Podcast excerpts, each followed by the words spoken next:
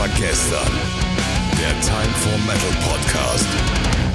Ein herzerfrischendes Moin Moin und guten Tag hier bei Leise war gestern, dem Time for Metal Podcast. Und das habt ihr jetzt schon mehr als 80 Mal schon gehört hier über euren Podcast-Anbieter. Also die Chance relativ hoch, dass es Spotify ist, denn das ist so der Podcast-Anbieter Nummer eins in unseren Statistiken zumindest. Aber das interessiert euch gar nicht, denn euch interessiert eigentlich viel mehr, wen wir heute hier zu Gast haben. Und das ist der Spätzen. Nein, ist nicht der Spätzen. Der Spätzen gehört zum Leben-Inventar. Moin, Spätzen. Wollte ich gerade sagen, der Spätzen ist auch ein herzerfrischendes Moin, Moin. Grüß dich. Genau, aber jetzt darfst du gerne unseren, unseren äh, Gast hier vorstellen. Ja, und unser Gast heute ist äh, wirklich ein Tausendsasser. Es glaube ich gibt keinen in der deutschen Metal-Szene, zumindest fällt mir persönlich keiner ein, der schon, doch, es gibt sicherlich auch andere, die so lange schon dabei sind, aber Ewigkeiten schon am Mikrofon. Hansi Kirsch, Blind Guardian, einen wunderschönen guten Tag. Hi. Schönen guten Tag, schön bei euch zu sein. Boah, das ist auch wirklich, wirklich, wirklich mir eine Ehre, dich heute hier zu haben, auf jeden Fall. Und als ich die Mail bekommen habe, dass das alles klappt, äh, da habe ich hier so einen kleinen Luftsprung gemacht. Und dann komme ich auch noch verspätet an den Start. Ach, halb so wild, halb so wild. Die Aufnahme, da hört man das nicht. Aber damit wir keine Zeit verlieren, würde ich direkt mit ins Themenroulette reinstarten. Spätestens willst du mal kurz die Regeln erklären? Die Regeln vom Themenroulette. Wir haben gleich einen wundervollen Zufallsgenerator. Der spuckt uns ein Thema aus, welches wir dann äh, zehn Minuten lang besprechen dürfen. Wenn die zehn Minuten vorbei sind, dann müssen wir das Thema knallhart abbrechen. Der Kai macht heute den Timer, ich mache den Zufallsgenerator. Ja, und äh, ich freue mich drauf. Ich hab Bock. Oh Gott, oh Gott. Das ist schrecklich. du, in der, in, der, in der Regel passt das. Die Fragen sind, gehen, gehen immer nur um ganz, ganz unwichtige Dinge wie Musik. okay, los geht's. Sollen wir einen Zufallsgenerator starten? Spätestens ein bisschen bereit? Ich starte den Zufallsgenerator. Los geht's.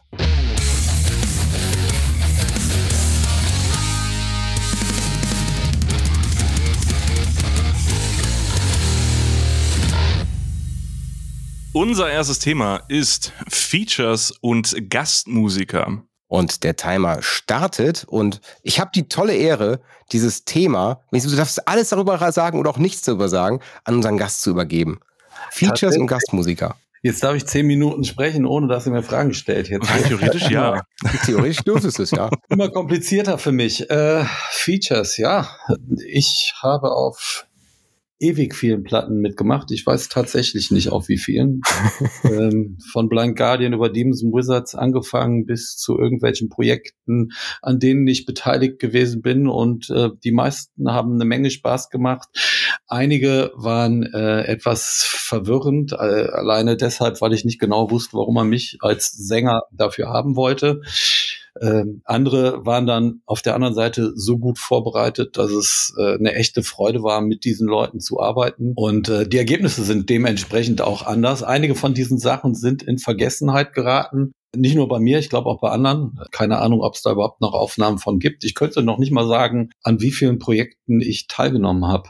Äh, bei uns, Blind Guardian, äh, andersrum, äh, da gibt's halt eben auch eine Menge Leute, die sich für und bei uns verdient gemacht haben, von äh, den Gastbassisten, die mich praktisch beerbt haben, Oliver Holzwart, Baron Corbois und jetzt Johann von Stratum äh, über Kai Hansen ist die Liste auch recht lang und ich bin diesen Leuten tatsächlich absolut zu Dank verpflichtet und bin immer wieder überrascht, wie viele gute Leute da draußen sind, die auch wirklich kreativ sind und in, sich in ein Projekt wie Blind Guardian, das ja jetzt nicht in fünf Minuten entstanden ist, so schön einarbeiten können und äh, so viel Gutes dazu beitragen können.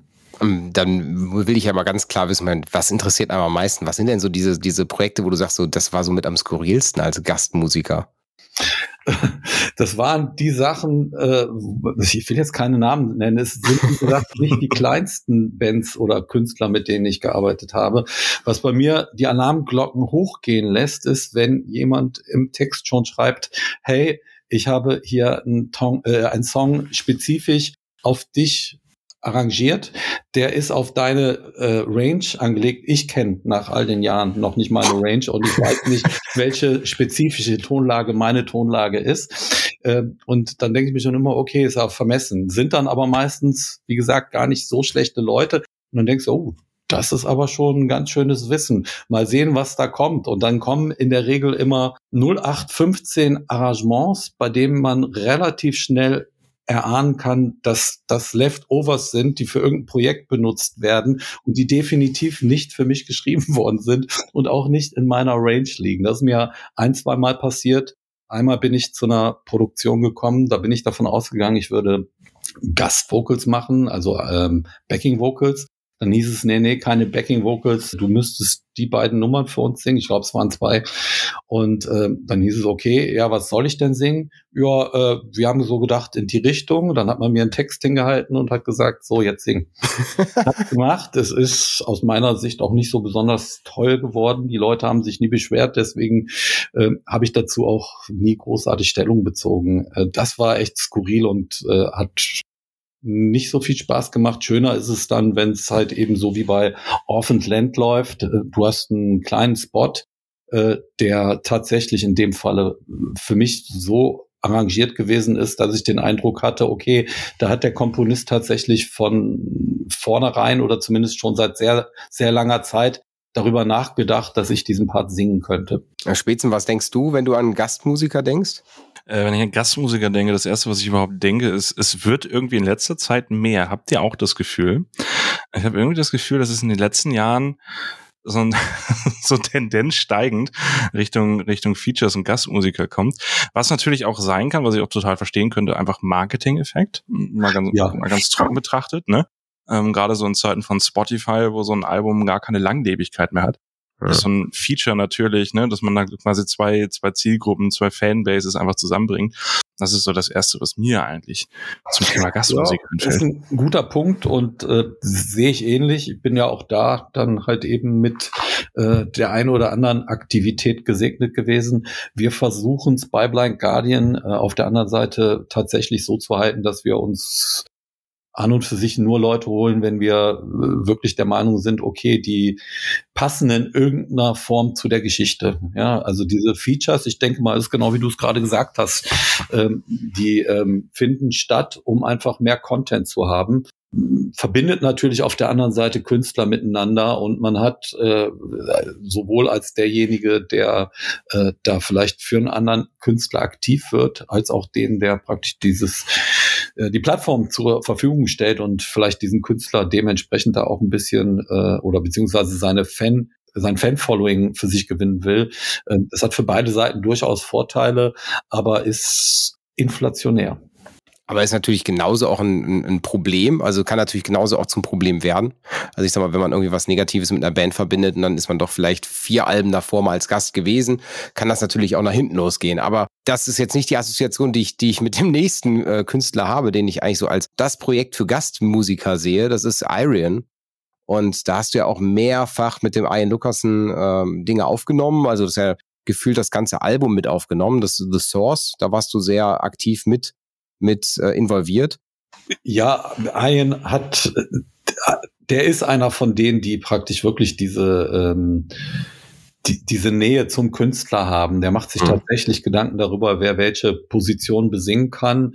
Da hatte ich noch nie den Eindruck, okay, das kann ich jetzt gar nicht mit mir in Verbindung bringen. Merkt man meistens auch daran, dass äh, viele Vocal Layer Sachen, die auch bei Blind Guardian nicht so selten passieren, äh, bei mir belegt sind häufig. Ähm, dann hat er eine Nummer wie River ähm, of Time konzipiert. Da höre ich auch ganz klar, okay, da hat sich jemand Gedanken gemacht, was kann ein Hansi Kirsch zu Arian beitragen. Mhm. Ähm, das ist äh, schon eine Hausnummer. Ja, der spielt im nächsten Jahr äh, in äh, Tilburg wieder seine drei Shows oder vier Shows sind es, glaube ich. Und ähm, da bin ich auch bei. Und das sind mega Events. Die, die mhm. Sänger sind alle gut, die dabei sind. Da ist, da ist keine Ausschussware bei. Und ich hatte noch nie, wirklich noch nie da den Eindruck, okay, der Sänger passt jetzt überhaupt nicht rein. Ian ist aber auch extrem äh, demokratisch oder extrem offen für Veränderungen. Also er ist jemand, der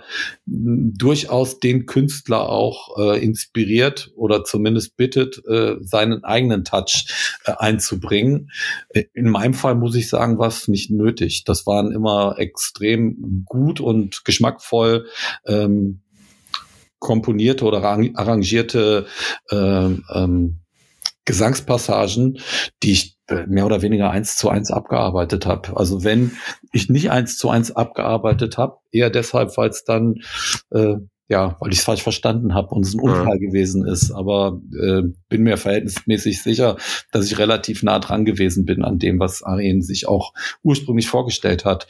Arjen ist äh, super, also, aber mit Arjen und Arjen hast du logischerweise dann den direkten Link zu Tobi und Avantasia. Absolut. Da geht's ein bisschen mehr in die Comets, äh, in die, ja, in die Mainstream-Richtung, in die AOR-Richtung, äh, aber von der Qualität gleiche. Das sind beides Top-Arrangeure und Kompo äh, Komponisten. Ist das, ist das so, dass du da, wie, wie kommt, kommt so eine, so eine Gastmusiker-Rolle beziehungsweise so ein Feature zusammen? Also ist dann, dass du da angefragt wirst vom Label oder spricht dich dann irgendein Musiker an und sagt, ey, hör mal, hier hast du 500 Euro, magst du das mal einsingen? Oder wie genau stellt man sich das als, als Musikfan vor? Ja, in dem Fall ist es tatsächlich so, dass die Künstler mich kontaktiert haben. Stimmt nicht ganz. Bei Tobi ist es so gewesen, dass äh, ich vom äh, damaligen Labelchef angesprochen worden bin. Mhm. Der hatte einen guten Kontakt zu uns, äh, weil Henna und wir ein paar Mal zusammen gespielt haben.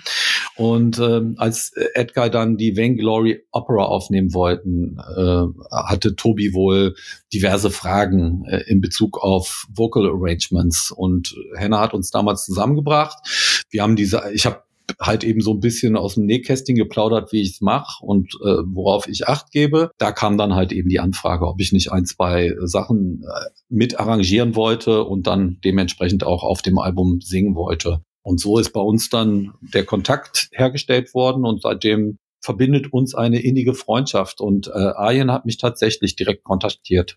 Ist das, äh, ist das kommerziell? Äh, bringt das einem was? Kommerziell? Stopp! die Frage nicht mehr beantworten, bitte. Die zehn Minuten sind genau jetzt rum. Der Timer.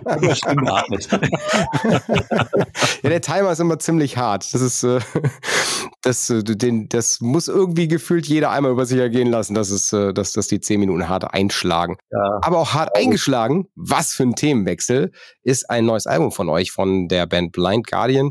Und zwar am 2.9. auf den Markt gekommen. Ist das korrekt? Nee, Quatsch, das war nicht der 2.9., das 20.9. Der 2.9. der zweite, ja. Und zwar ähm, unter dem Namen The God Machine ist äh, das neue Album auf den Markt gekommen. Ist auch sehr erfolgreich eingeschlagen. Ich habe ich hab gehört, da gab es nur so einen Schlager Heini, der leider in den Charts noch vor euch war. Uh, Story of My oder of Our Life. Ähm, da ist immer irgendwer, ob es eine Helene Fischer ist oder äh, jetzt in dem Fall Roland Kaiser. Äh, das, ja, äh, da muss man einfach halt eben dieses Quenching Glück haben. Andere Künstler hatten es schon. Bei uns war es noch nicht so, aber äh, im Endeffekt sind die Charts ja, äh, ist schon irgendwo ein Prädikat und natürlich will man irgendwann mal auf, auf der Eins stehen. Wir waren es in diversen Ländern, in Deutschland noch nicht. was soll ich sagen? Album hat sich gut verkauft. Ja, mhm. Frau ist glücklich, Weihnachten ist gesichert. kann mit der zwei wunderbar leben. Ich äh, bin tatsächlich von der Plattenfirma gefragt worden, ob wir nicht den das Veröffentlichungsdatum nochmal ähm, verändern wollten. Und äh, Mia Culpa, ich habe Roland Kaiser tatsächlich unterschätzt. Ich bin mir ziemlich sicher gewesen, dass wir ohne Probleme mehr verkaufen würden als Roland Kaiser. Jetzt muss ich aber sagen, im Nachhinein in der Nachbetrachtung, äh, der ist tatsächlich seitdem dieses Album rausgekommen ist der konstanteste Künstler. Also die Charts sind doch ein schnelles Geschäft mittlerweile rein raus und ab und zu auch nochmal wieder zurück. Aber Roland Kaiser, der hält sich, glaube ich, zumindest äh, bis zur letzten Woche konstant in der Top 20, sogar meistens irgendwo in den Top 10. Und das ist momentan schon eine ganz schöne Leistung. Und das schaffen die meisten Künstler nicht mehr. Von daher, ich habe ihn furchtbar unterschätzt und habe einen auf der Nase gekriegt. Ich hätte es eigentlich wissen müssen, weil einige der Gastmusiker mir sehr vertraut sind. Billy King singt da unter anderem. Mhm. Die zweiten Stimmen. Und äh, das sind Leute, die auch für Blind Guardian schon tätig waren und extrem gut sind. Und die arbeiten halt eben auch nur für die, die erfolgreich sind. Aber spannend, spannend. Also, äh, also ich glaube, das ist dann immer auch wieder so, so, so, so eine Bubble-Geschichte. Ne? Man ist in seiner Bubble und, und unterschätzt da vielleicht dann einfach so auch den Schlagerbereich, der vielleicht auch. Ja, es ist ein bisschen wie Metal. Es sind äh, treue Fans, es sind Fans, die auch noch losrennen und sich äh, physisches Produkt holen. Da ist jeder Künstler heutzutage dankbar drüber. Aber was ich halt eben nicht gedacht hätte, ist, dass es auch im Streaming-Bereich, also bei Spotify unter mhm. anderem, so gut funktioniert. Äh, ich habe das dann so ein bisschen gegen uns gestellt und äh, irgendwann war mir schon klar, okay, das ist doch äh, also noch eine populärere Musik und vor allen Dingen er als Künstler ist doch angesagter, als ich so auf dem Schirm habe. Ich habe Verwandte, die sind Roland Kaiser-Fans, Cousinen, bla bla bla. Ne? Und die haben den dann, weiß ich nicht, vor 20, 30 Jahren tatsächlich angehimmelt, himmeln ihn wahrscheinlich heute noch an. Aber ich dachte so, ja, äh, läuft so langsam auf, nein, äh, aus. Nein, es läuft nicht aus, es funktioniert noch immer. Ich habe das, ich habe das hautnah. Ich habe das bei meiner Mutter, die hat sogar ein Roland Kaiser-Bild im Schlafzimmer hängen. Äh, oh je. Das ist dann nochmal ein ganz anderes Level, die es auch fanseitig denken kann und die bestellt jedes Album vor. Das ist total krass. Also ich glaube, ja. Das ist Kult. Wie, wie, du gerade gesagt hast, das ist Kult und äh, die Leute bestellen das dann auch knallhart und sind dann auch knallhart Fans. gekostet. ich werde sie ausrichten. Ja, und jetzt ist die Frage, wir können ja mal unsere Hörer fragen, ihr dürft das gerne bei, Insta bei Instagram mit beantworten, Ed Leise war gestern. Wer von euch hat denn ein ein Hansi Kirsch-Bild im Schlafzimmer hängen. Oh, oh das auch ich glaub, interessieren das, jetzt. Ich glaube, dass die, die, die Info geben wir einfach mal bis nach Krefeld weiter. Jetzt ich Angst. Ich weiß nicht, ob ich es wissen will. Aber äh, nochmal noch mal kurz zurück zu deinem Album. Und zwar hat mich, hat mich gerade eine Sache als allererstes ein bisschen irritiert, gar nicht negativ, sondern eher ist es mir aufgefallen. Ich finde, das Cover-Artwork ist ein bisschen spezieller. Also es ist, es ist ich, ich habe eigentlich immer so bei Blind Guardian irgendwelche Drachen, Mittelalter-Szenarien und so. Und ich finde, dass das äh, The, The God Machine Cover Artwork wirkt für mich sehr dystopisch. Könnte unabhängig jetzt davon, dass es, dass es natürlich auch zu eurer Musik passt, ähm, aber auch ohne Probleme auf, auf einem Cover von einer Thrash Metal Band landen, was ich so bei so einem Mittelalter-Szenario nicht passend fände. Und äh, gab es da auch einen Grund, warum das gerade dieses Wei dieses grau-rot Artwork da äh, ja, gesetzt wurde, so um den Satz richtig zu enden.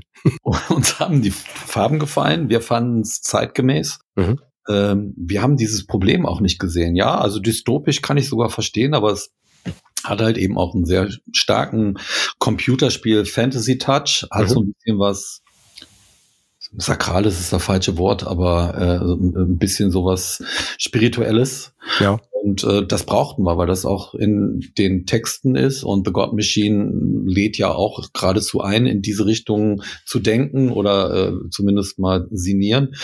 Und äh, wir fanden es war eine konsequente Weiterentwicklung und sind sogar ein bisschen überrascht, dass dann doch so viele Leute das als, als Stilbruch empfunden haben. Wir haben ja äh, in den Interviews äh, auch schon so ein bisschen verlautbaren lassen, dass dieses Album für uns eine Art Neuanfang war. Von daher war auch klar, das würde Artwork technisch ein bisschen anders besetzt werden. Aber so der große Unterschied zu dem, was wir davor gemacht haben, äh, der wäre uns gar nicht so geläufig gewesen dass der Guardian nicht drauf war oder der Guardian durch so einen Engel ersetzt wird. Das, ja, das äh, hätte halt eben auffallen können, aber auch der Guardian ist ja bei Blind Guardian äh, Covern nicht immer unbedingt präsent oder zumindest nicht prominent präsent. Und äh, die Drachengeschichte ist tatsächlich äh, zwar jetzt aufgrund von T-Shirts und so relativ massiv bei uns, aber auf den Artworks dann auf der anderen Seite doch nicht so. Es ist nur, dass dieses äh, Imaginations from the Other Side eben äh, äh, Artwork solche äh, so einen Eindruck hinterlassen hat, dass man uns automatisch immer mit diesen Drachen auch verbindet. Die sind schon mal da, aber ja, also ich hätte die jetzt nicht an erster Stelle bei uns irgendwie postiert, äh, weder jetzt im, im Inhalt von den Texten noch äh, in Bezug auf die Artworks. Spitzen? Ich, ich, ich, ich, ich fand es gerade sehr interessant und wollte es einfach mal so stehen lassen, die Aussage. aber, aber eine Frage hätte ich schon. Du hast nämlich gerade auch äh, angesprochen, ne, dass es so ein bisschen äh, trotzdem Fantasy und auch vor allem Game-Charakter äh, hat.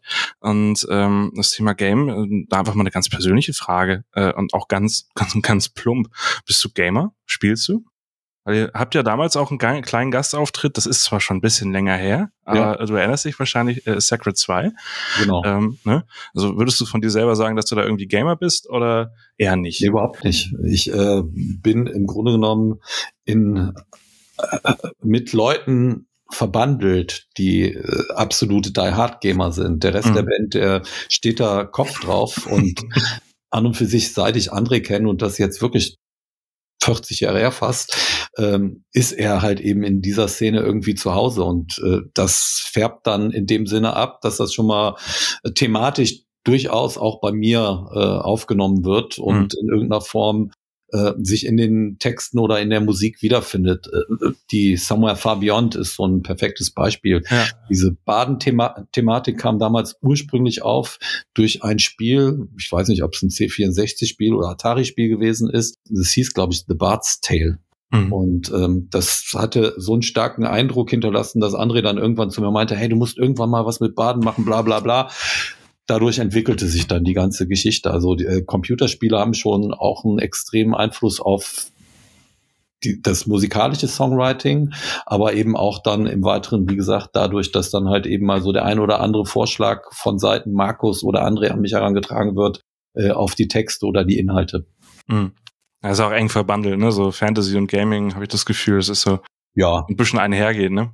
Ich, ich bin da, wie gesagt, nicht drin. Ich musste mich dann zwangsweise mit, mit Sacred so ein bisschen damit auseinandersetzen, äh, weil wir den Song machen wollten und auch inhaltlich natürlich nicht abstinken wollten. Und habe dann tatsächlich, äh, weiß ich nicht, so ein paar, äh, wie nennt man das, Quests gemacht da in dem Spiel aus dem ersten Teil. Mhm. Ist nicht meine Welt, tut mir leid. Ja, muss ja auch nicht, muss ja auch nicht. Muss ist einfach nicht. eine andere Art von Storytelling, eine andere Art von, von Erleben gibt ja. kein richtig und kein falsch, ne? Ist, ist einfach so. Kein richtig und kein falsch, exakt. Und äh, die, unabhängig jetzt mal davon, dass ich mit den Spielen nichts anfangen kann, äh, diese Artworks haben im Grunde genommen aber äh, doch so, so einen Einfluss, dass man, wenn man dann als kleiner Heavy Metal Musiker kommt und ein Artwork äh, präsentieren möchte, dagegen nicht abstinken darf. Mhm. Und das ist nicht so einfach, weil die Budgets, die so ein Computerspiel zur Verfügung stellt, auch fürs Artwork, davon abgesehen, dass die, die ganzen Grafiken in den Spielen ja schon alle Artworks sind irgendwie, macht es nicht gerade einfach. Und ich beneide die Künstler, die für uns arbeiten müssen, deshalb nicht. Aber gerade da finde ich, ist Peter Moorbacher absolut auf dem Niveau dieser Computerspiele. Spannend. Bevor wir, bevor wir jetzt in die zweite und letzte Runde Themenroulette äh, reinstarten, möchte ich einmal ganz kurz die Frage stellen, die der Spätzen, wo ich gedacht habe, er stellt sie. Deswegen hatte ich eben in diese kurze Stille. Nochmal verfragt der Spätzen immer, wenn dein Album ein ah. Film wäre, was wäre es für ein Genre und was wäre die Story? Stille. Äh, das ist die Reaktion auf die Frage immer. Ich, ich würde tatsächlich eher so im äh, im dystopischen Bereich äh, mittlerweile Sachen ansiedeln. Die dürfen äh, zwar noch immer Fantasy behaftet sein, das ist so ein bisschen so, wie ich es eigentlich bei auf dem Beyond the Red Mirror Album auch probiert habe. Es mhm. ist eine dystopische König Artus Geschichte, die äh, im Grunde genommen nur noch der Figuren nach Fantasy ist, ansonsten aber eher so diesen, diesen Touch einer dystopischen Geschichte trägt. Das ist mal eine Aussage. passt auf jeden Fall sehr gut, dann merkt man auch viel mehr, wie gut auch das Cover-Artwork dazu passt. Also das ist dann eine, eine schöne, schöne runde Sache. Spätzen, sollen wir in die zweite Runde Themenroulette rein? Würde ich sagen, oder? Zufallsgenerator-Finger da? Diese, der ist bereit, ja. Das ist super. Der Timer ist auch schon zurückgesetzt. Dann äh, würde ich sagen, legen wir los. Tak, tak.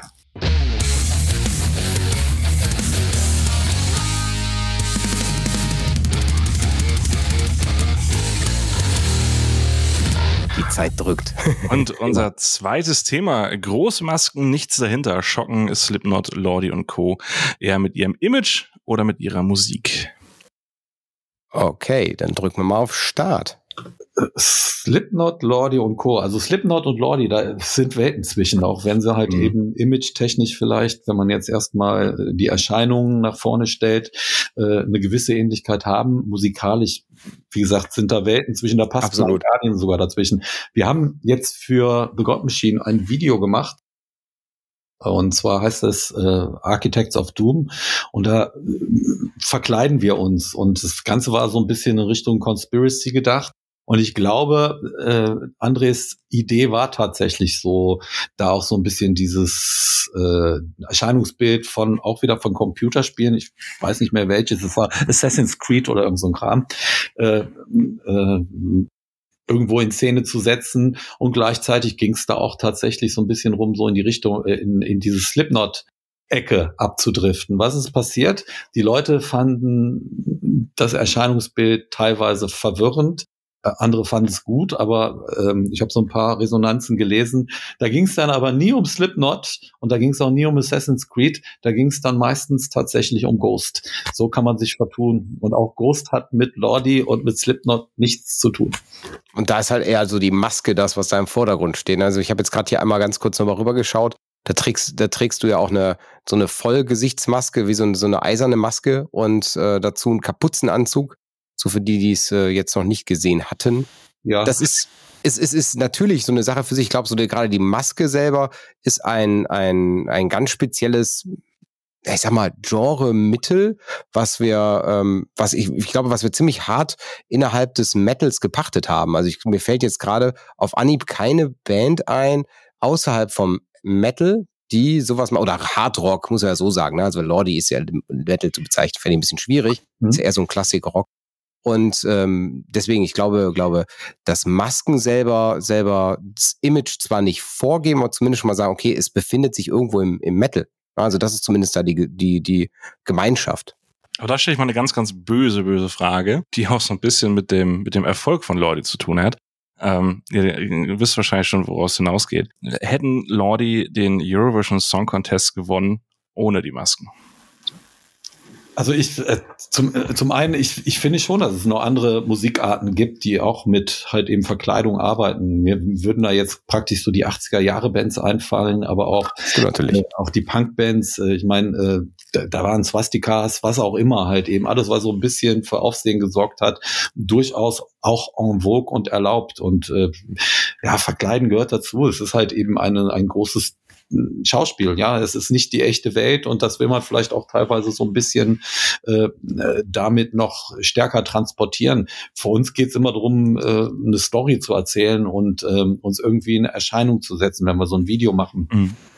Ich glaube, wenn äh, Lordi die Masken nicht getragen hätten, obwohl der Song gut gewesen ist und auch durchaus einen vorderen Platz hätte belegen können, hätte es damals wahrscheinlich nicht gereicht. Äh, das äh, eine geht Hand in Hand mit dem anderen. Äh, die Band hat gute Songs, also für das, was sie machen, gute Songs und die Nummer war auch gut. Aber damals, genau wie heute, sind es halt eben andere Attribute, die die Leute anrufen lassen. Mhm. Ich glaube, das ist beim Eurovision Song Contest in dem Fall auch einfach mehr tatsächlich ein, ein Entertainment Contest und äh, weniger ja, ein reine Musik. Ne? Contest. Da sind ja manchmal nicht häufig, aber dann zwei, drei passable Nummern dabei. Und äh, die gewinnen in der Regel nie. Wenn man Glück hat, werden die Vierter, Fünfter und äh, ja, man wundert sich schon, wer da gewinnt häufig. Aber ich meine, die Geschmäcker sind unterschiedlich und da sind dann ja tatsächlich auch unterschiedliche Kulturkreise. Ähm, dass, weiß ich nicht, die slawischen Länder Musik anders empfinden als wir, äh, mhm. steht außer Frage. Und dass die Franzosen, die Schweizer auch nochmal ein etwas anderes Süppchen kochen und die Spanier ist auch klar. Und von daher ist letztendlich die ganze Geschichte immer auch so eine, ja, äh, Zeitgeist-Sache und natürlich halt eben kollektiver Geschmack. Beispiel Slipknot würde ich nochmal sagen, findet ihr, es gehört so ein bisschen auch äh, dazu, wenn man, wenn man noch ein bisschen schocken möchte, weil Slipknot hat ja auch einfach ganz viele Dinge, die so ein bisschen, ne, äh, ich sag mal, Aufreger erzeugen können bei, äh, bei einigen Menschen. Ich glaube, das gehört einfach dazu. Ja, oder was will man da noch machen? Und dann, Im Grunde genommen ist mit Alice Cooper alles gesagt gewesen. Ja, stimmt. Äh, aber äh, trotz allem greifen Leute da auf, ob das jetzt dann Kiss danach sind oder King Diamond das, mhm. oder jetzt auch halt eben Ghost haben wir ja schon erwähnt. Das ist so eine Linie für mich.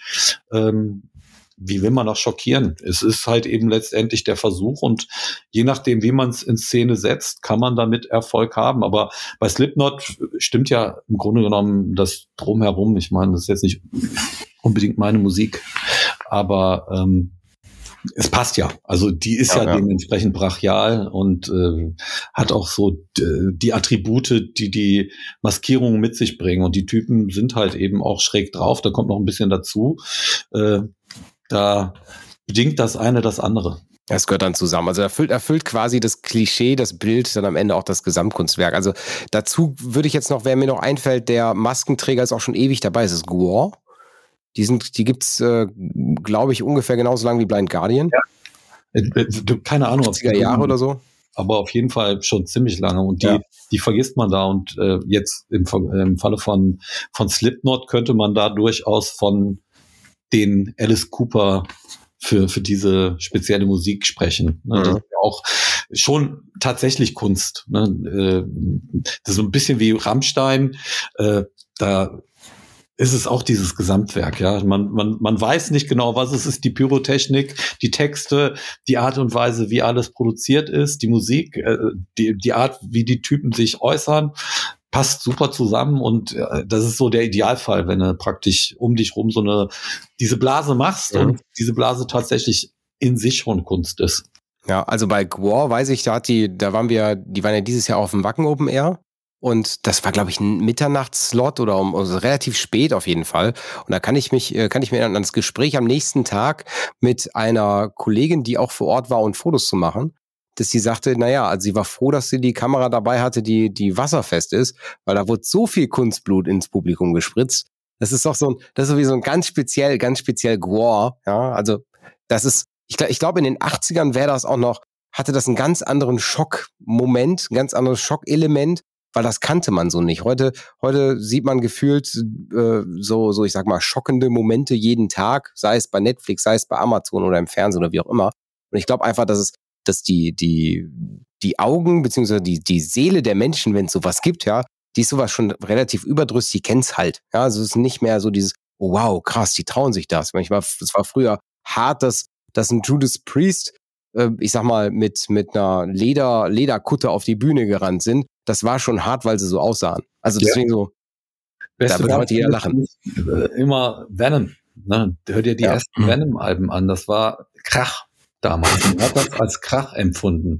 Ja, heute höre ich, oh ja, okay, der singt ein bisschen rauer, aber es ist klassischer Rock'n'Roll, ähnlich wie beim Motorhead, wobei Motorhead fast noch härter gewesen sind im Nachhinein betrachtet.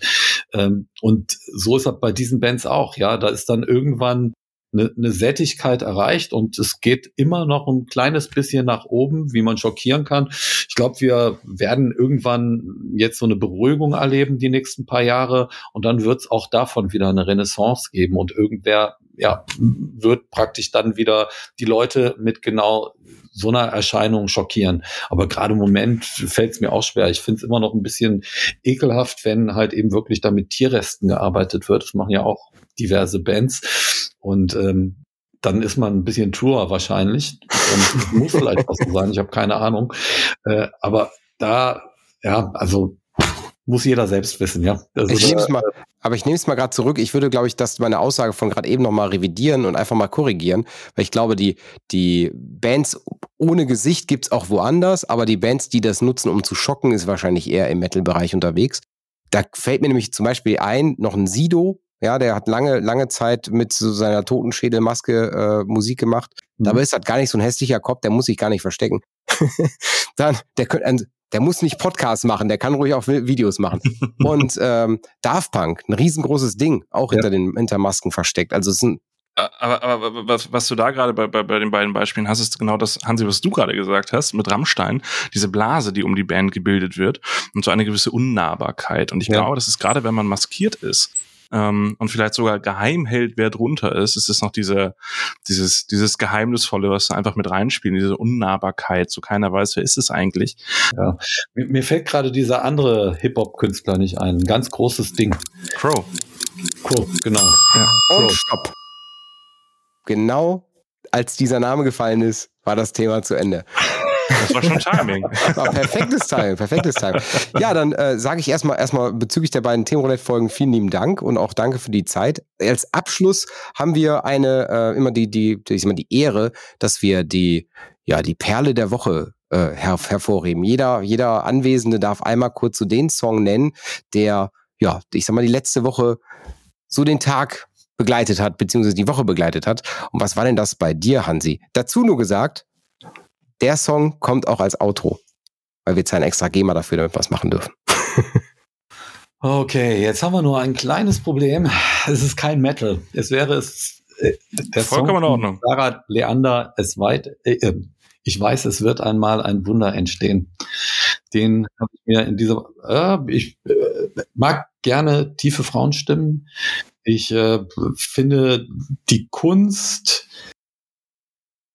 in Bezug auf Musik der letzten 100 Jahre grundsätzlich mega interessant und äh, ja, bin da immer wieder auf der Suche nach Künstlern, die mich in irgendeiner Form inspirieren und bei Sarah Leander ist es so. Hat mein Sohn irgendwann an mich herangetreten, der äh, ist irgendwann auf Nina Hagen gekommen, auch eine große Künstlerin. Und über die ist dann wieder Sarah Leander halt eben in unser Leben getreten und Hildegard Knef und ach, ich weiß nicht, wer nennt noch alles. Also es ist echt unfassbar, wenn man sich diese Songs anhört, wie grandios genial die gemacht sind und äh, wie viel Input da drin ist, also geistiger Input, der ja auch heute noch dann so einen alten Hasen wie mich begeistern kann. Deine Perle der Woche, Spätzen? Meine Perle der Woche ist tatsächlich auch kein Metal. Das geht, glaube ich, auch so ein bisschen in die Richtung von Hansi. Äh, zumindest ganz grob. Äh, das ist nämlich letzte Woche tatsächlich sehr, sehr viel gehört habe. Äh, Heidi Kabel mit Anne Eckstein Jung mit Band. Bitte was? Sag mir gar nichts. Äh, kenn, kennst Heidi du nicht? Kabel? Heidi Hallo? Kabel muss man kennen, eine deutsche Volksschauspielerin, hallo? Ja, Okay. Äh, hier Unsorg-Theater und sowas. Ich bin Exakt. schockiert, Kai. Ich verstecke mich gerade hinterm Mikrofon. Ja, gut, ich, ich, ich, ich wusste letztens den Unterschied zwischen, zwischen Ruhrpott und Rheinland nicht. Das ist, das ist nochmal eine andere. Als Hamburger sollte man Heidi Kabel kennen, aber dann Heidi Kabel mit an der Extra Jung mit dem Tüdelband äh, lief tatsächlich letzte Woche. Keine Ahnung warum, aber ich hatte irgendwie Bock drauf, lief hier rauf und runter. Und ist meine Perle der Woche.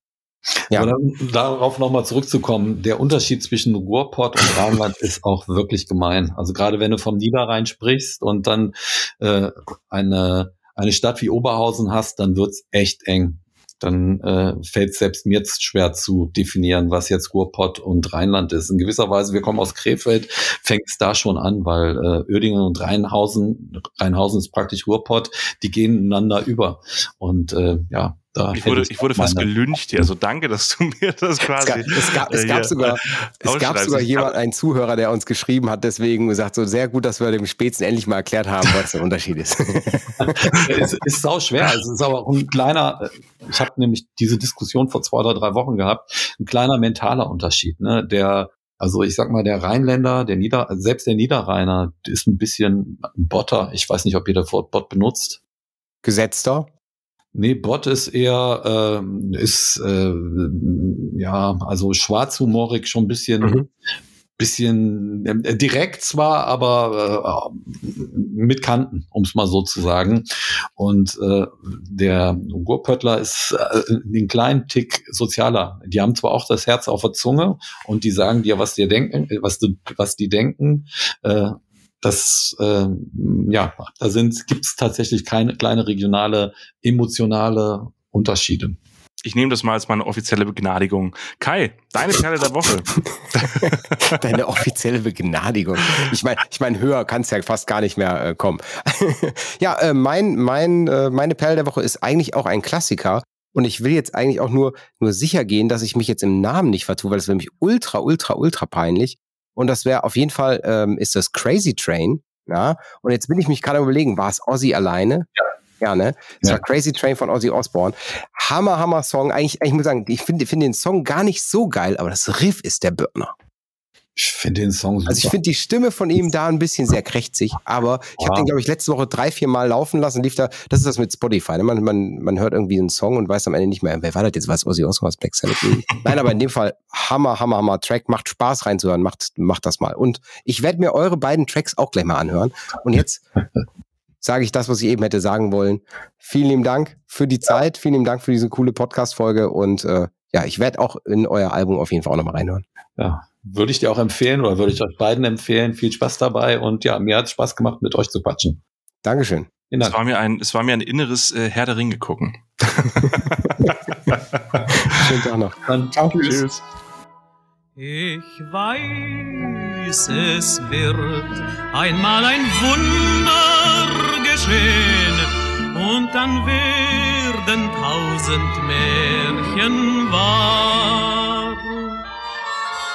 Ich weiß, so schnell kann keine Liebe vergehen, die so groß ist und so wunderbar. Wir haben beide denselben selben Stern und dein Schicksal ist auch meins. Du bist mir fern und doch nicht fern, denn unsere Seelen sind eins. Darum wird einmal ein Wunder